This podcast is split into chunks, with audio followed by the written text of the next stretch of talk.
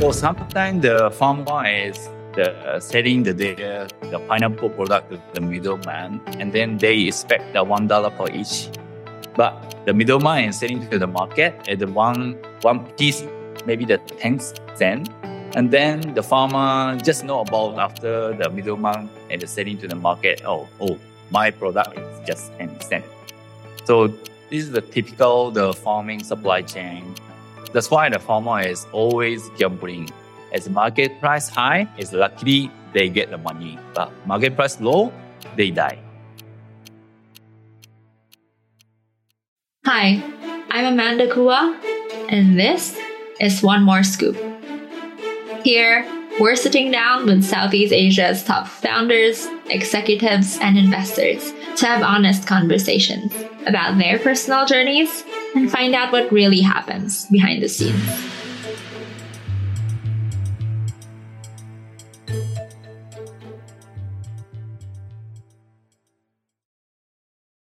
This episode's a little different from the usual because we don't have just one, but two guests today. And yes, it was a fun change. I'm speaking with the two co founders of Malaysia's farm to table startup, Sekai Marche, which has connected F&B retailers, hotels, restaurants, and cafes directly with farmers in Japan and Malaysia since 2018. They have over 350 farmers on board offering a selection of over 4,000 product SKUs to meet practically every culinary need. I'm speaking with Ami Sugiyama, the co founder and CEO, and her co founder Shusaku Hayakawa, and he's the co founder and director. Ami was previously in the tea importing and exporting business and ran her own cafe before joining Deloitte, where she met her co founder Shu, she was senior manager at Deloitte, supporting companies going into the global agriculture sector, and he had also been managing director for agriculture companies in Japan and Hong Kong. But no, that's not the only way Shu has dipped his toes into the world of agriculture, and you'll find out the rest in this podcast. I had a great chat with Ami and Shu, and I hope you'll enjoy. Hi, Ami. So nice to meet you. It's the first time I get to speak with you, and I've written your article about your Series A. So I'm very much excited to find out more about you. Oh, thank you very much. We've just done the Series A in the past three months. When was it? December. Sorry, it was December. Yeah, so I wrote the article and I was like, how did I not know about this company before? So I am really excited to to speak with you. I think the first question I always try to ask people about for the podcast for these conversations is can you tell me a little bit about your background? Where did you grow up? Was it in Japan? First of all, yes, we studied as two Japanese. Here, Ami and Shu, we are two Japanese. We started this Sekai Marche in Japan and Malaysia in 2018. I've been here in Southeast Asia about like 10 years, but the first time I came here was to uh, up my F&B business. So I was running my own cafe and restaurant. And then I also started to import Japanese green tea and then sell to consumer here. But I faced the big problem of the sourcing for my shops. So I couldn't really find the products I want. And then even if I found, but it was not easy for me to uh, reach out to the products because it was very complicated supply chain. So yeah, that's why I started to have something like a platform to connect the demand and supply. So yeah, this is how I came from. But our platform is to connect the farmer and the restaurant. So I experience as a consumer view, but my co-founder Shu is coming from the farmer. He used to. Then he was also uh, used to be an engineer. So he also his own experience to start this platform as a view of the farmer. So that's how you guys started out. Yep. So both of you sort of started by solving your own problems, I guess. yep, yep. Mm. And how about you? Like, where did you get started? Like, your childhood, where did you grow up in Japan? What were your parents doing? Oh, yeah. I was born in a small town, Shizuoka Prefecture in Japan. It's very famous for the highest mountain in Japan, like Mount Fuji. Really? So that's where you grew up. Did you go to Mount Fuji early in your childhood often, or did you not go? I never climb up. It's good to see. But yeah. Oh, it's okay. I would probably not have climbed the mountain either if I can just look at it every day. yeah, this is the best. How about your parents? What were they doing? What were their jobs and what were their influence on you? My parents are quite like normal workers, but I think I was maybe like influenced by our grandpa. He was doing his own business. And then my dad also uh, was doing his own business when I was very small. So I'm not 100% sure like where my entrepreneurship comes from, but could be influenced by my father or could be like the grandpa. How about their personalities? What kind of people were your parents? What did they enjoy doing or and enjoy doing with you? My parents, I think their personality is quite free. Like they always allow me to do anything what I want. So this is what I really appreciate to both of my parents. Like they never stop me to do anything like I want. Like when I was a university student, like I wanted to go out overseas to study. They also like never stopped me to do anything, but maybe they already given up to stop me most probably. because I always say I want to do this and then I want to do that. So you say that you want to do this and you want to do that, but if they say no, will you still do it? yeah, yeah, that's what I am. okay, I, I I kind of relate. I was the same. and then when you were really young, what were your hobbies? Were you interested in food a lot? Were you interested in science? Oh. What were your interests when you were young? I have been playing sports. I've been playing football, like soccer, yeah, more than 20 years. So I really love to play sports almost every day. Like after school, I was belong to oh. the women football team. And then I, sometimes I even play for now, but it's just like for fun, fun. for I think I saw in your profile that it says you're like a football athlete. Were you playing competitively, like in between schools or or Japan? Yeah, I was quite playing like very competitive. Like I was belong to the official team for this, and then I play for states. And also when I was at school, I wasn't really like seriously mm-hmm. playing for the sports. How about your co-founder? How did you meet Shu? Were you friends from school? Did you meet at work? oh yeah, same school. He's much older than me. okay. anyway, I can yeah. tell. You look like you're the same age. yeah, yeah. It's a bit different generation. We met at the previous company.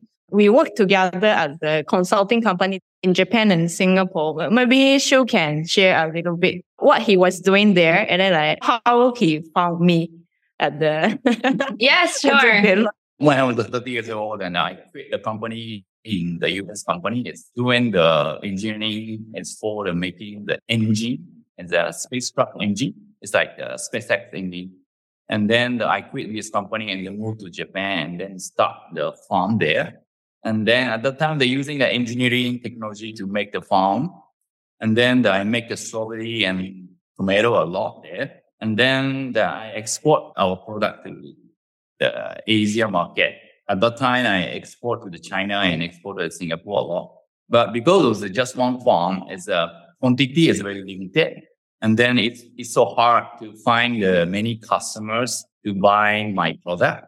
So that's why I combine the old product from the other farm around my farm and then export the volume to the China and the Singapore market. And then the, this kind of thing is at that time is so rare business from Japan to the outside Japan. So that's why the, I quit the farm job and then expanded my capability to the other farmer to help them the outside of Japan. And then I as a consulting job to the Deloitte company. And then I helped over the 600 farmer in Japan to export their product to the Singapore market at that time.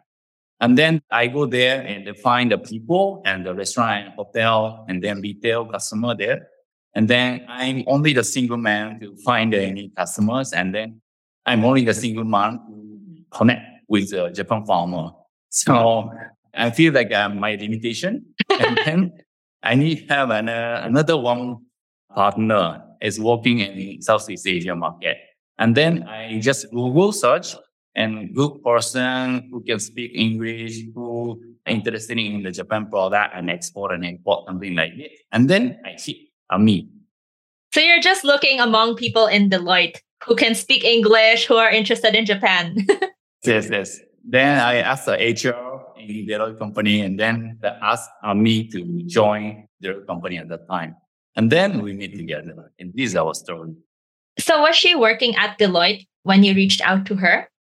That time, yeah, same as me, and finding the many customer in the Singapore market. Oh, okay.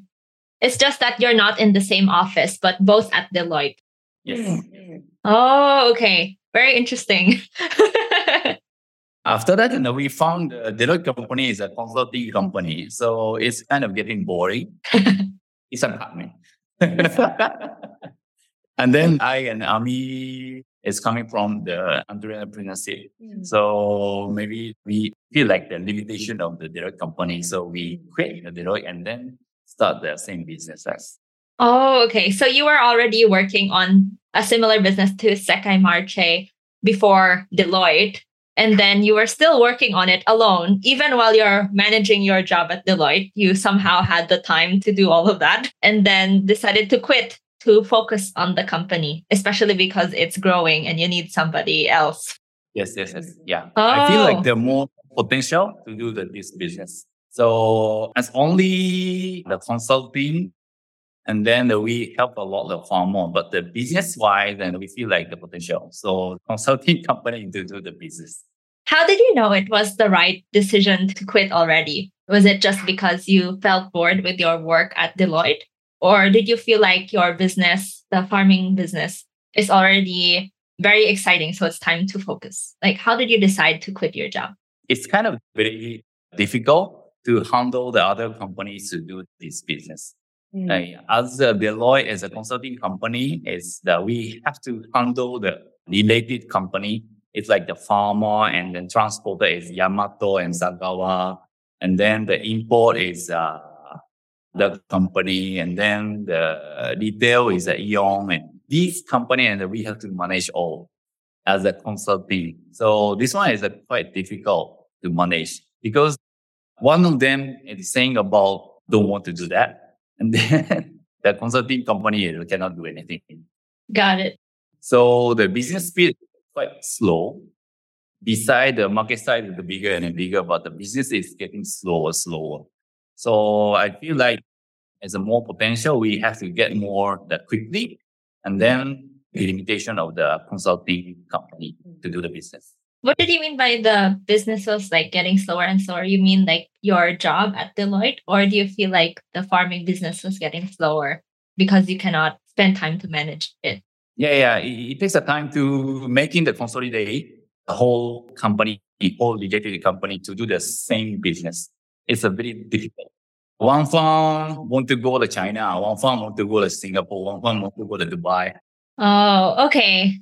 So since your farming business was so busy and all of those farmers want to expand to different markets, it's better that you quit your job at Deloitte so you can focus on doing those things for the farmers. Right, right, right. How did you even start doing your farming business? Like, how did you decide, okay, I want to make this technology? Have you ever done the farming? uh, in my garden, I think.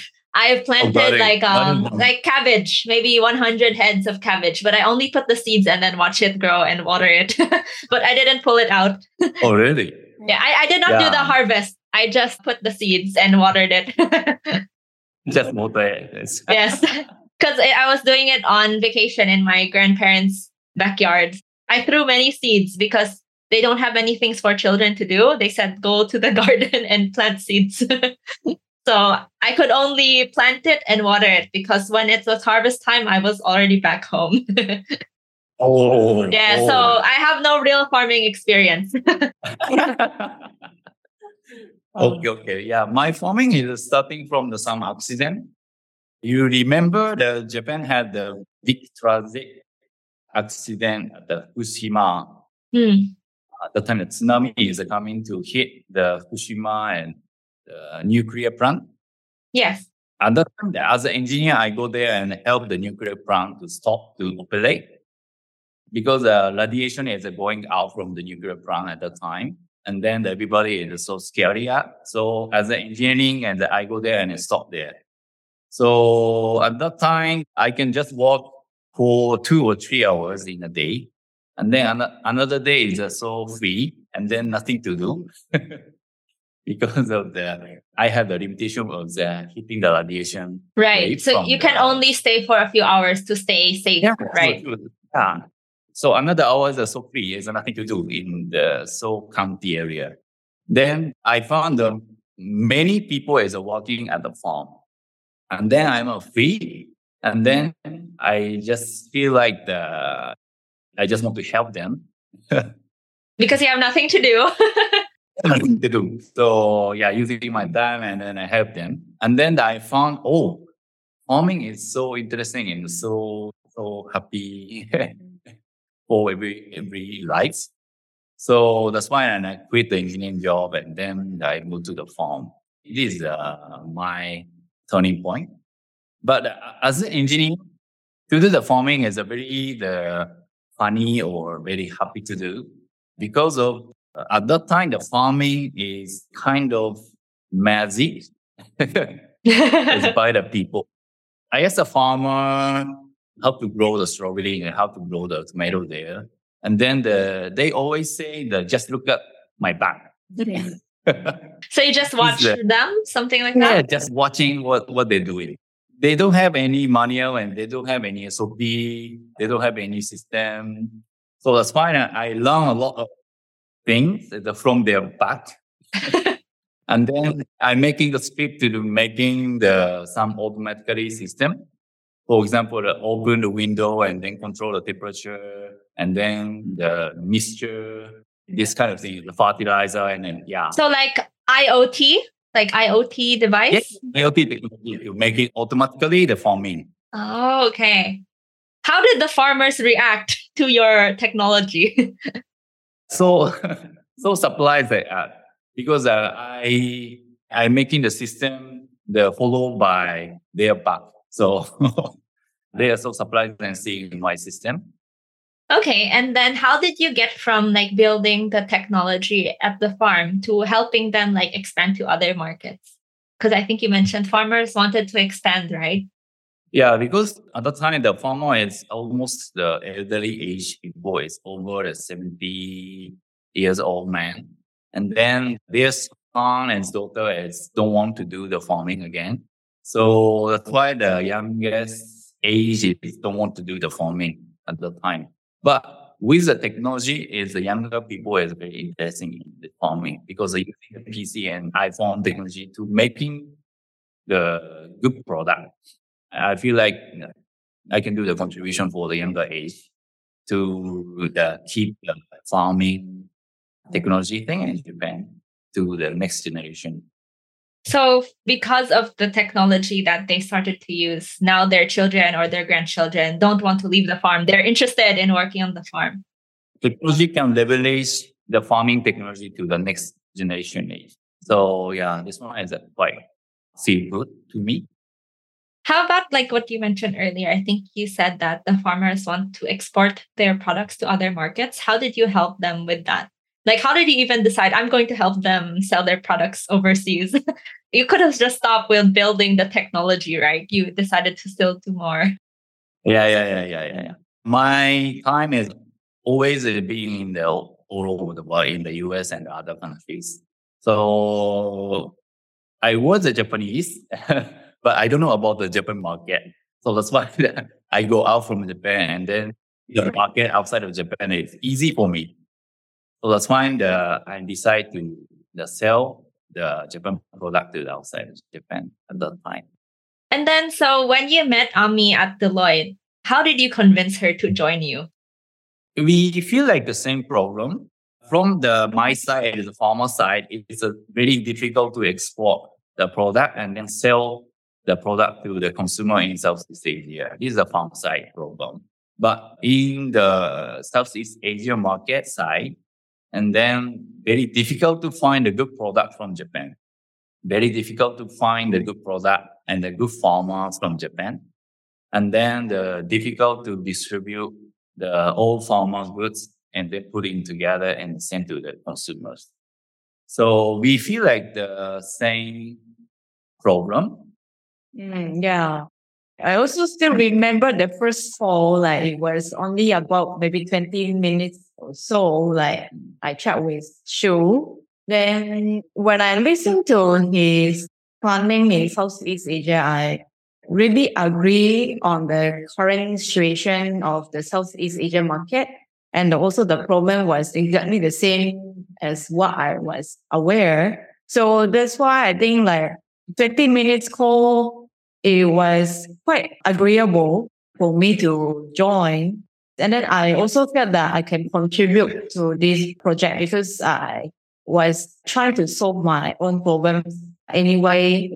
Even if I didn't join Deloitte, most probably I was trying to solve my own problem. So why not I join with other members together so I can accelerate to solve my problem. Oh, because you have the same problem. So it's better that you work together to solve it. Yeah, j- just the viewpoint was same, but from the different position. Like I was more to like the restaurant, like consumer view, but Shu was more to like supplier view. So both of you have different sides of the business also. It's like a sort of perfect match, right? He's good with the supply side and you're good with the client side where you're working with the F&B outlets.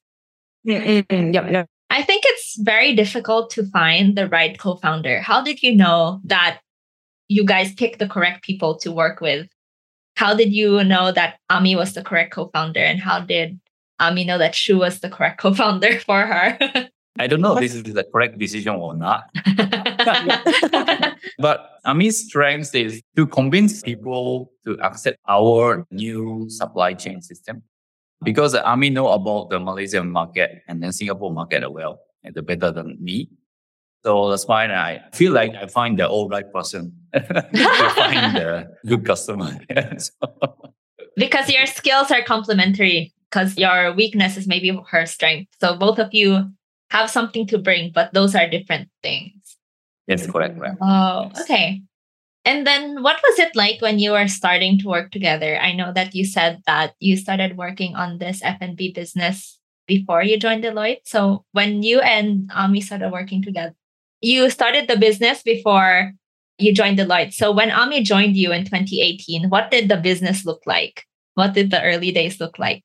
We started in 2018. For the first year, it was, I think, first year we started with 10 to 20 farmers and uh, started with like 10 restaurants. For the beginning, we started as a small to connect 10 to 20 farmers and then around like 10 restaurants in Malaysia. And then we started to walk into all the farmers and then to the restaurants to grow more platform to connect with. So this is for the initial stage. And how did it change over the past maybe four years from your initial product? Do you have new products now? What did you change? Yep. So we started as vegetables, but now we expand up to 3,000 over products including vegetables, but not only vegetable, fruit, but also uh, seafood and uh, meat and uh, dry items and mushroom. Also, and with more than 300 farmers on board. And then now we are supplying to over 600 hotel and the restaurant in Malaysia. And then for the products, maybe the offerings didn't change. Maybe you just increased the kinds of products like from vegetables to eggs, seafood. But maybe the things that really change were maybe your technology, right? Because transporting vegetables versus transporting maybe seafood is very different. So, what sort of technology have you guys built to help preserve those food? Because I think it's perishable, right? So, how do you develop the infrastructure and what's the most difficult part of building the infrastructure to keep those items fresh? The most challenging part for our Farm Direct platform is the fulfillment system. So since it's perishables, so there's no existing warehouse management system to cope with our Farm Direct supply chain. So we needed to uh, build our own one. So the past few years, we really concentrate on building our own warehouse management system, which is not really available from any other uh, like system suppliers. So this is the most challenging part and the most things we were focusing on. And then now we are also uh, building our own AI demand forecast to uh, match the demand and supply, and then to shorten the delivery time frame. So this is the current challenge for us. Something I was curious about is that you guys source the products from not just Japan, right? But also other places in Southeast Asia. Where are your farmers based most of the time? Japan and what other countries? 70% of our farmers are located in Malaysia right now. So the rest of 30% come from like Japan and from the other countries. But in terms of the number of products and the farmers, 70% are in Malaysia for Malaysian market consumers. Okay, so if the 70% are in Malaysia, where do the other 30% send their produce to? Do they send it to Malaysia also internationally or in their own country? Like the Japanese farmers supply to Japanese. Now we supply to Malaysian market. 100% now we supply to Malaysian market, but the source of the products, 70% are come from locally, like Malaysia, and then the 30% come from Japan, majority are from Japan to Malaysia, but some we take from like China and the other countries to sell to Malaysian market. Why are there still farmers from Japan? Is it because they have special products that are not available in Malaysia? Yes, yes. Oh, yeah, okay. that's the main reason. So since there are some products, especially for seasonal products like fruit, seafood, all those are not available in Malaysian market or Southeast Asia. So we import from overseas and also some of the products are available, but it's a little bit different quality. And in Japan now, I, the government is promoting the export of the agricultural products to be sustainable farming for Japan as well because there is a population going down in Japan. So they need to expand to the overseas to be more sustainable of the uh, agricultural industry. What's the sort of biggest impact of your product or your technology to your customers, whether that's the farmers or whether that's the hotels? Like, what is the impact in their business or their lives? Mm. Our aim is always to contribute to the income of the farmers and also of the restaurants. So we are changing the supply chain to be direct uh, from the farm to consumer. So means like supply chain is uh, becoming the quite simple. Like we don't go through a lot of middlemen. So we actually can maximum the value of the products to the farm and to the restaurant. So farmer they can decide the price by themselves to maximum their income. And then the restaurant, they can buy the products with good quality, like higher quality. I mean, the more fresh, but lesser price. Yeah, more fair price to them. So this is our aim to be always to contribute to their sustainable income for the restaurant and for the farmers. How much is that impact to them? Do restaurants maybe save 30% of their usual price? Do farmers earn maybe 20% more? Like, what would it look like for them? At this moment, it depends on the products, but general, let's say in Malaysia, from the farm to restaurant, there are three to four middlemen in between. And then oh, like three each, to four just in Malaysia.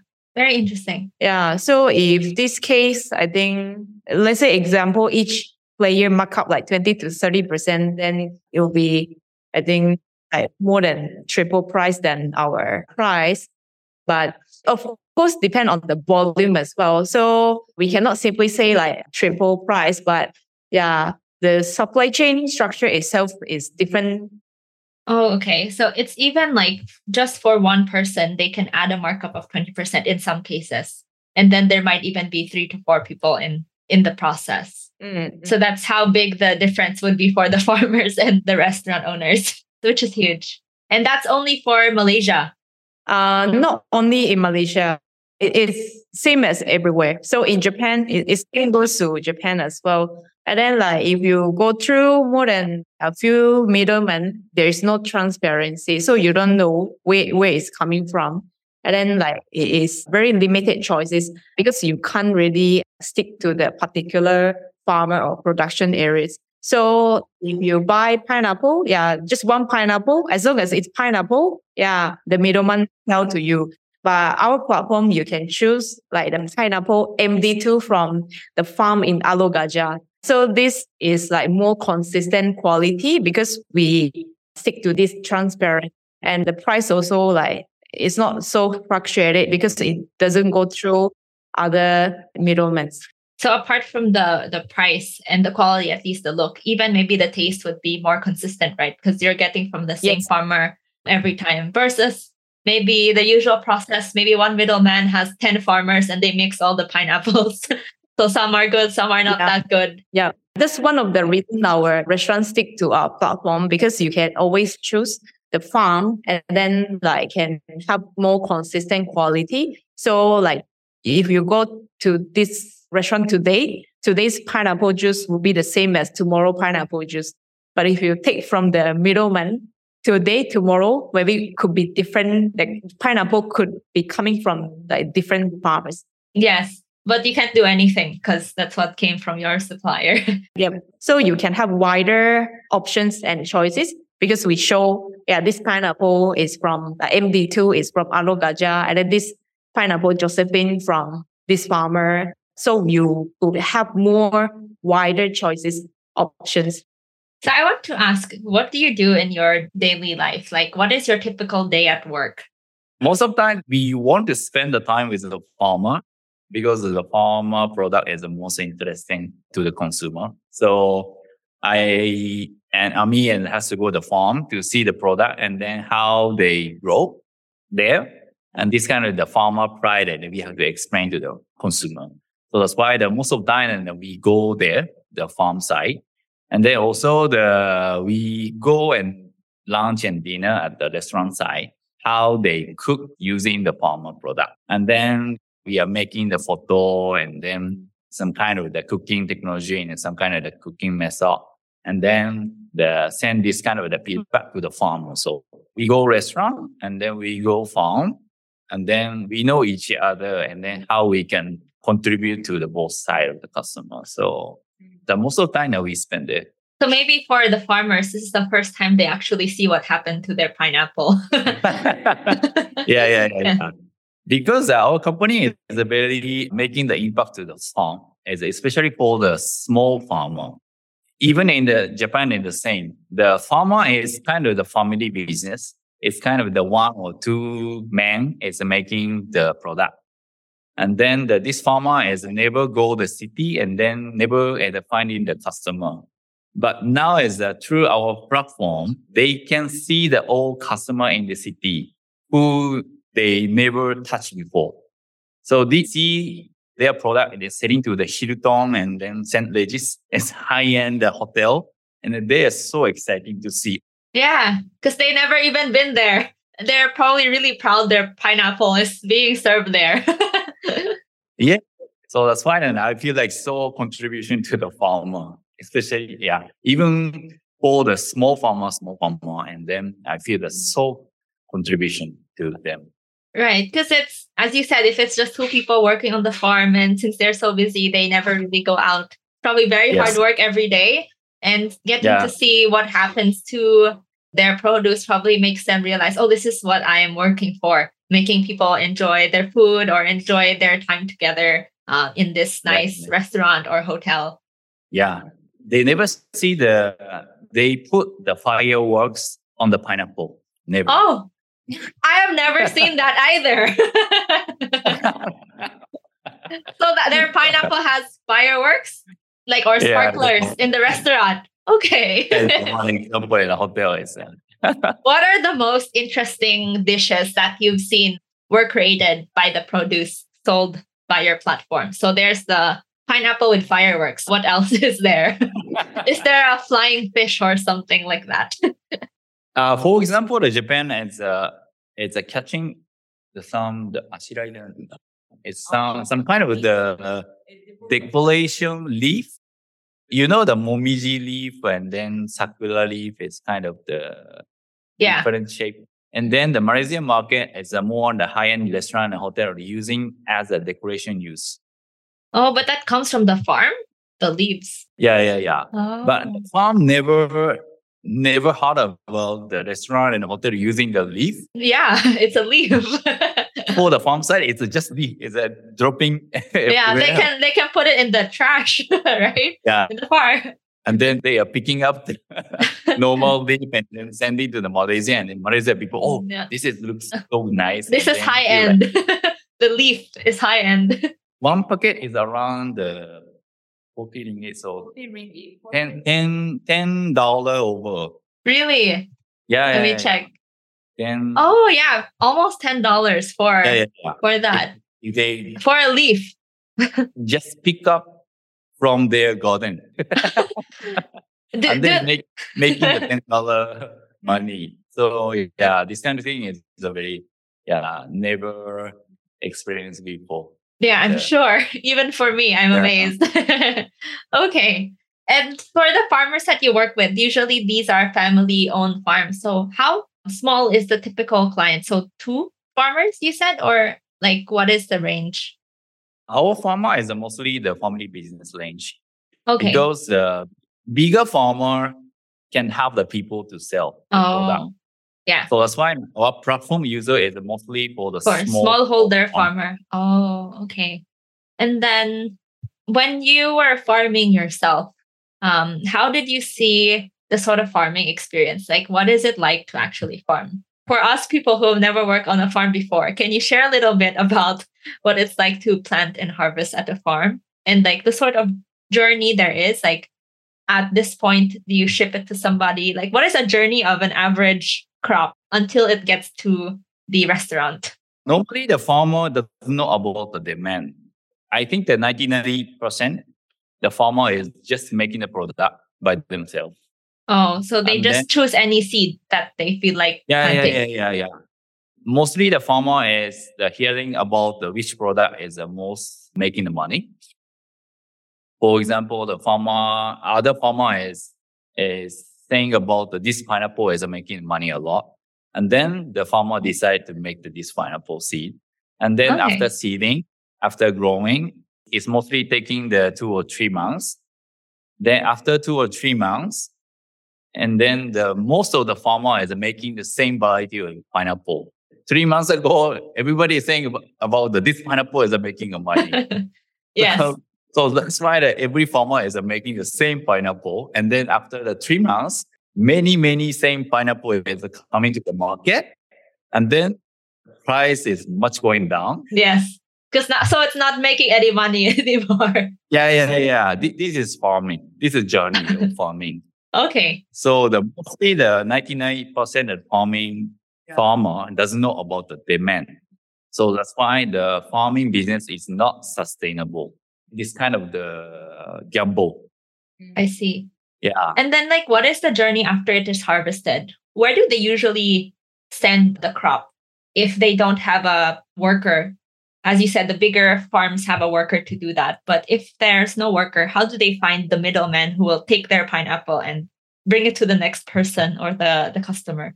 Is it somebody in the village usually? Or is there somebody who travels there and gets it from them? Normally the supply chain is very limited for the old farmer because the traditional supply chain is always there. And then middleman is taking the old product from the farmer and then send to the market. And then market decide the price. And then after decide the price in the market, and then the middleman is can pay back to the farmer. Means the farmer is selling to the middleman, doesn't know about the this product price.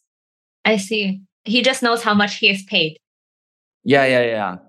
Oh, Or sometimes the farmer is the selling the their the pineapple product to the middleman, and then they expect the one dollar per each. But the middleman is selling to the market at the one one piece, maybe the ten cent, and then the farmer just know about after the middleman and the selling to the market. Oh, oh, my product is just ten cent. So this is the normal. This is the typical the farming supply chain. That's why the farmer is always gambling. As market price high, it's luckily they get the money, but market price low, they die. So that's why now we want to change this market. And then we have the fixed price and then we pay the, this fixed price to the farmer, never changing the market, uh, depends on the market price. Then the farmer know about the, this product and how many product they are making and then making this much money. So they can think about the planning. Instead of just hearing from their neighbor that they should plant this kind Yes, of yes, seed. Okay. Yeah. And then I also want to ask about your plans now after you raise your Series A. I think maybe Ami can share that. I heard that you're expanding to other markets now. the past four years, we supplying all to Malaysia market. So the to the restaurant in Malaysia, hotel restaurant in Malaysia. But we've just started to expand to Singapore market. So since we already have uh, over 300 farmers on board, so we also try to open the new markets, which is Singapore, to supply to hotel and the restaurant in Singapore. Yes, this is our current expansion. Got it. And then what's it like to try to expand internationally for the first time? Like, what is the process like for maybe other founders who are thinking about expanding to new markets? What can you share to them? I think Singapore, we almost expand at the same way we've done in Malaysia because it's just nearby. And then a lot of producers actually they import uh, from Malaysia. So we are going to expand as with our current end-to-end procurement solutions just to extend until to Singapore market. So it's not so big challenge for us. Okay, so maybe hotels and restaurants already import from Malaysia. So for them, it's not very different. Like if they're already importing from Malaysia, having somebody new to supply them is not much of a big shock because it's from the same country. And it's you're also offering the same product. I mean, like the Yep. direct to like farm to table solution. Yeah, just we could have more wider varieties because we already directly with more than 300 farmers. And then we can also uh, ensure the quality because we built our end-to-end core supply chain for those farmers products. So the products could be wider choices and then with more like precious quality to supply to Singapore market. Also, I'm really curious. You and Shu are both Japanese, right? I don't think both any of you grew up in Malaysia, right? You only moved to Malaysia for work. Mm. What is it like to be sort of expatriate workers or expat founders in a market that is not their home country? What is your experience trying to build a business in a new country like Malaysia? Was it very difficult to adjust or start your business? Because I'm sure it's different, definitely, from building in your home country. So, first question is why Malaysia? And then the second would be, you know, what was your experience trying to launch a business in Malaysia as Japanese or foreigners?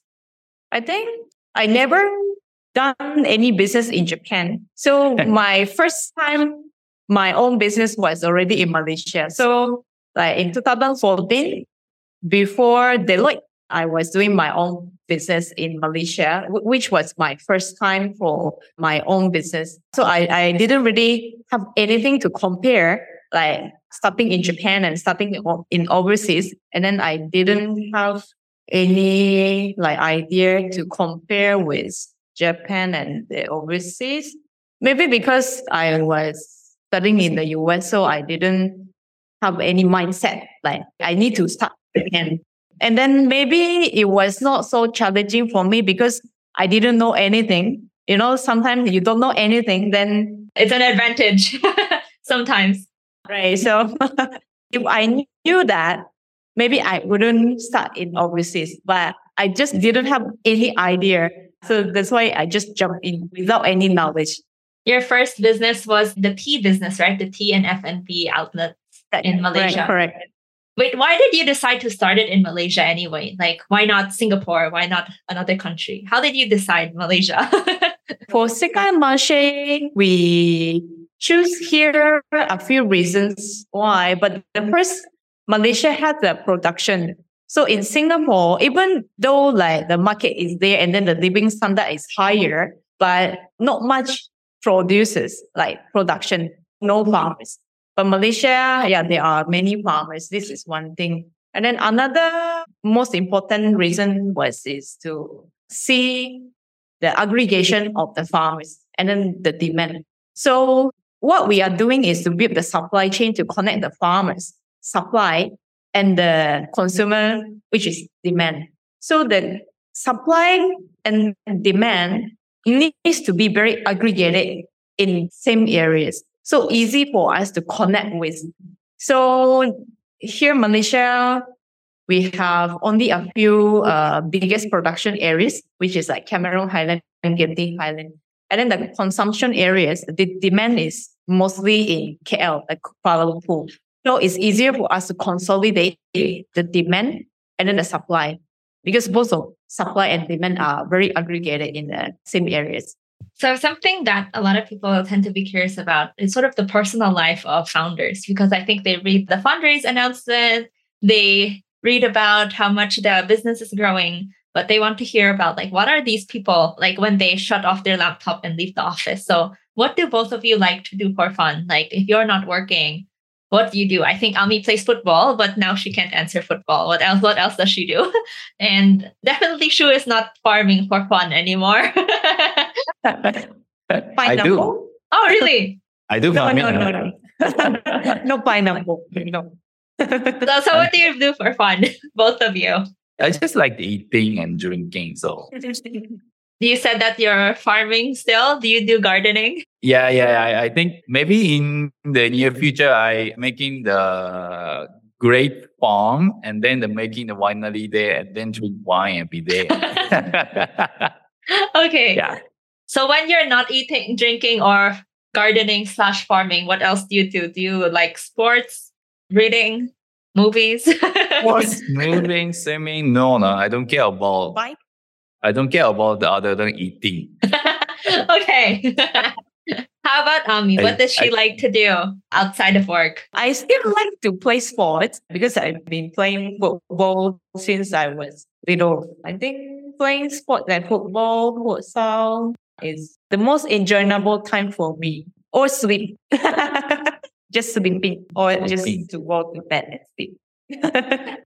This is actually the first time I've interviewed two co founders at the same time. So I want to try something different. Can one of you share something that you noticed or know about each other?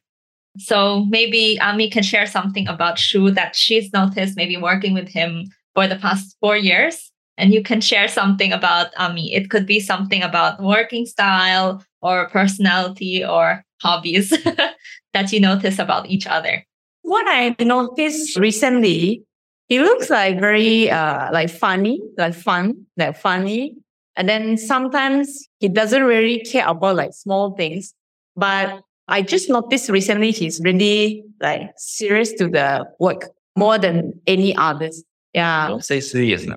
And so not- responsible. Responsible, I understand, but like uh responsible is just responsible. It, this is what I knew already, but is dedication maybe like he looks like more maybe carefree but then you notice that he really cares about the work maybe like very Yes, dedicated Some- Something uh, dedicated, yeah, dedicated. Yes, yes. and how about you maybe he's noticed something about you your personality or you at work I feel like that Ami is a more bigger person, but small. sure. yeah Very small. Short. so don't judge by the appearance she is Yes, yes, bigger yes, bigger yes. than you think so if somebody's listening and they're going to have a meeting with her they should not underestimate her yeah, actually, honestly- honestly, the when I met her in the web meeting the first time, I was in the Japan and he he was in Malaysia, and we do the web meeting like it's kind of Zoom like this. And then the I don't no no camera at the time. is the oh, just it's sound. just the voice. yeah, just the voice, and then I do the interview with her. Yeah, that's uh, the first call, right? Uh. 20 minutes around. And then the last time that I found her, the Google say the she is the kind of the Malay tiger.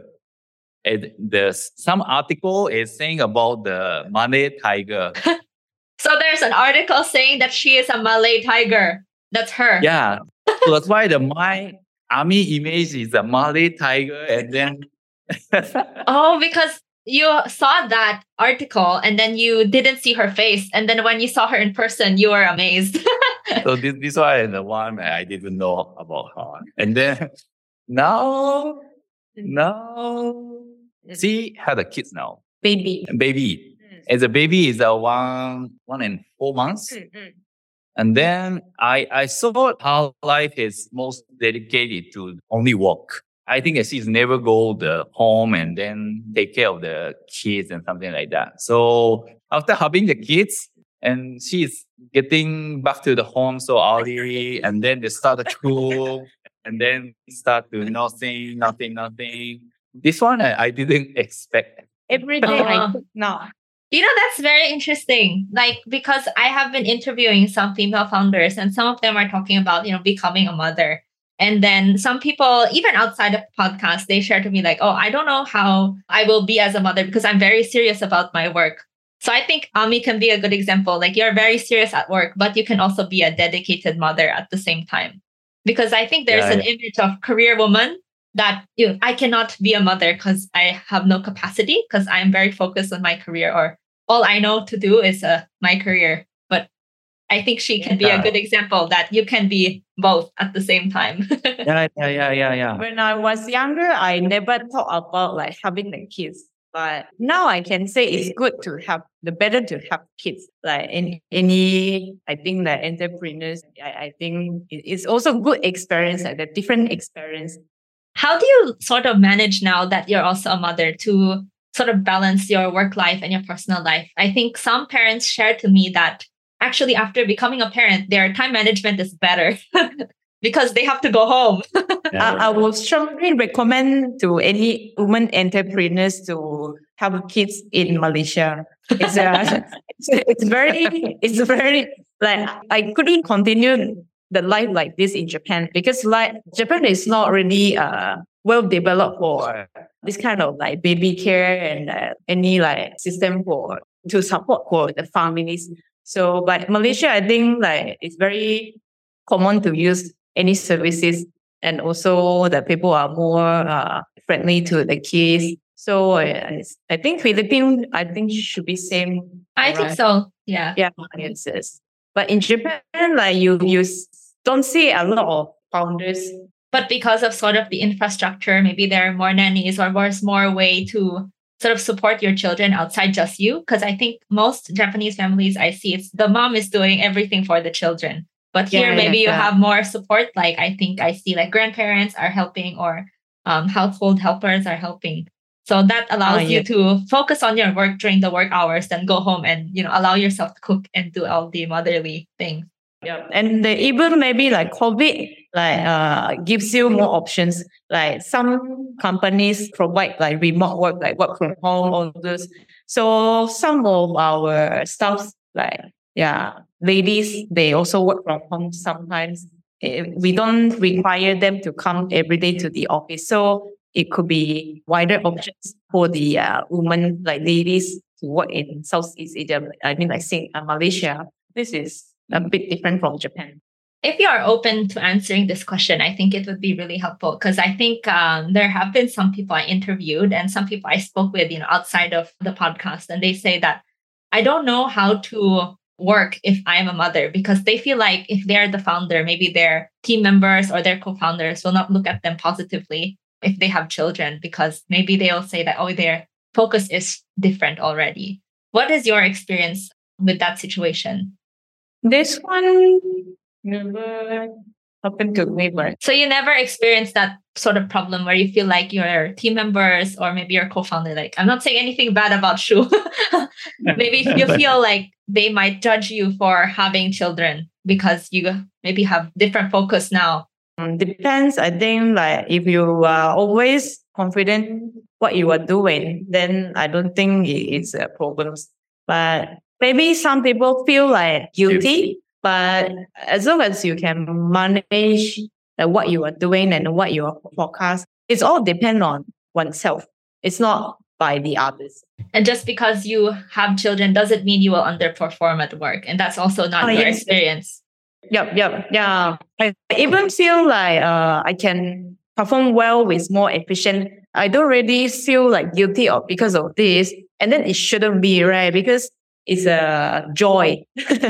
Other people actually don't really think about this too much as you think. So it's all depend on the person. Like the ladies feel guilty. Actually, what I believe is is it, it's your own problem. It's not like from the others. So sometimes it's just that maybe you think of it, but the other people actually are not thinking that way. I think that's such a great answer. I'm really thankful you shared that. but I think to to wrap up, I have one question for each of you. And this is a question I ask everybody for the podcast. So it would be great if both of you could answer it. Outside of work, what's one thing you want to achieve in your personal life? Whatever that might be and whenever you want to do it.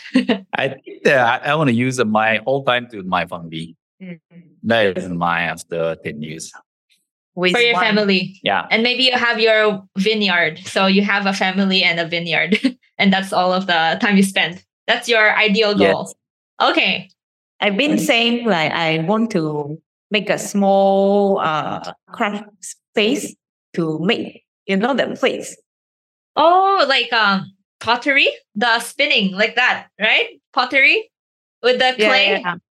I want Oh. to my small like art craft space room studio. Yeah, yeah, something like a studio.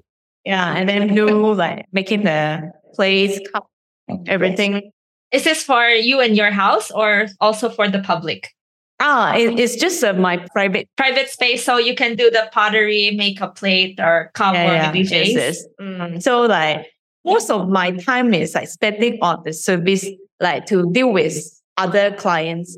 So I never done this kind of farming or any uh factory to make the product by myself. to make something of your own from the start of the process until the end. Very interesting. Well, thank you so much, Ami and Shu. I really enjoyed speaking with you. It's very fun to have two people to speak to instead of just one. Thank you very Thank you much, much. Amanda. Nice talking to you.